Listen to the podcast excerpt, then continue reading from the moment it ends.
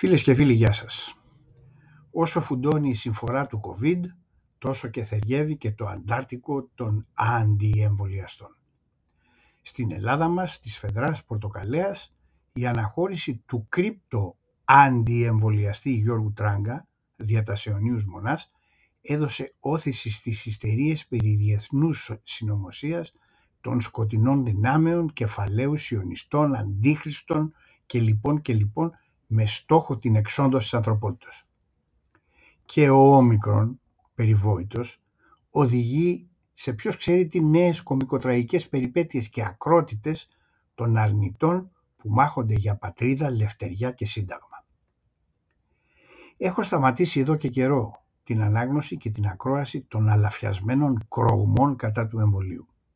Αλλά αυτό δεν σημαίνει ότι έχω πάψει να εκπλήσωμαι από την ακούραστη χλαπαταγή πολλών λεγόμενων μέσων ενημέρωσης εντός εισαγωγικών που έστω και με δυσκολία κατατάσσονται στην κατηγορία των μαζικών. Το φαβορί μου εδώ και μήνες είναι ένας διαδικτυακός τόπος με τον ελληνοπρεπέστατο τίτλο Pro News. Παρακολουθώ λοιπόν το Pro News σημειώνοντας τη συνεχή του διολίστηση στις διαδοχικές φάσεις της ιστερίας και των αποκαλύψεων κατά της διεθνούς αλλά και ελληνικής συνωμοσίας COVID. Ακριβή στατιστικά για τη δημοφιλία του προνοιούς δεν διαθέτω, αλλά κρίνοντας από την πυκνότητα των αναφορών του από αντιεμβολιαστές που ξημεροβραδιάζονται στο διαδίκτυο, θα πρέπει να διαθέτει σημαντική εμβέλεια και αντίστοιχη ισχύ στην κατατρομοκράτηση των αφελών. Σταχυολογώ μερικούς τίτλους των αναρτήσεών του. Βόμβα από Γάλλο επιστήμονα. Η όμικρον χτυπά τους εμβολιασμένους και κυρίως τους τριπλά. Λουκ Μοντανιέ. Αυτός είναι ένας Γάλλος καθηγητής μεγάλης ηλικίας που έχει πάρει και Νομπέλ, χημικός, δεν ξέρω, φαρμακολόγος κλπ. κλπ. Σταματήστε τώρα τους εμβολιασμούς. Τα εμβόλια προκαλούν νόσο Κρόιτσφελ δηλαδή την ασθένεια των τρελών αγελάδων, η οποία είχε μεγάλο σουξέ στη δεκαετία του 80. Μεγάλη συγκέντρωση την Κυριακή στην Αθήνα υπέρ της ελευθερίας. Θα μιλήσει και ο Ες Μπάκτη στους Έλληνες μέσω βίντεο.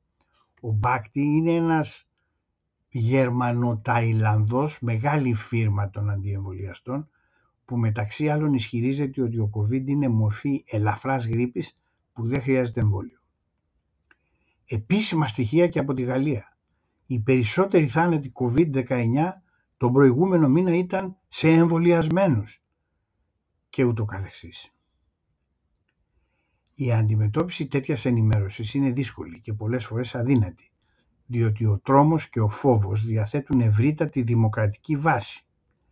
Ακόμη και κατά τα άλλα λογικοί και ψύχρεμοι συνάνθρωποι μας είναι ευάλωτοι στα αποτελέσματα της λεγόμενης στρατηγικής κορεσμού, αγγλιστή saturation strategy, η οποία αποτελεί θεμελιώδες συστατικό της πολιτικής προπαγάνδας. Και φυσικά η σύσταση μη διαβάζετε κάτι τέτοια έχει περιορισμένη εμβέλεια. Η συντριπτική πλειοψηφία αδυνατεί να αντισταθεί στην έλξη της περιέργειας και το ζουμερό και το καυτό ανεξαρτήτως της οφθαλμοφανούς αναξιοπιστίας τους. Τελικώς, ποιος λέει την αλήθεια και πού θα βρούμε την άκρη; Το μόνο που μπορώ να σας πω σήμερα είναι ότι πηγές όπως το Pro News και τα παρόμοιά του είναι μάλλον προτιμότερο να αγνοούνται. Σας ευχαριστώ που με ακούσατε. Γεια σας.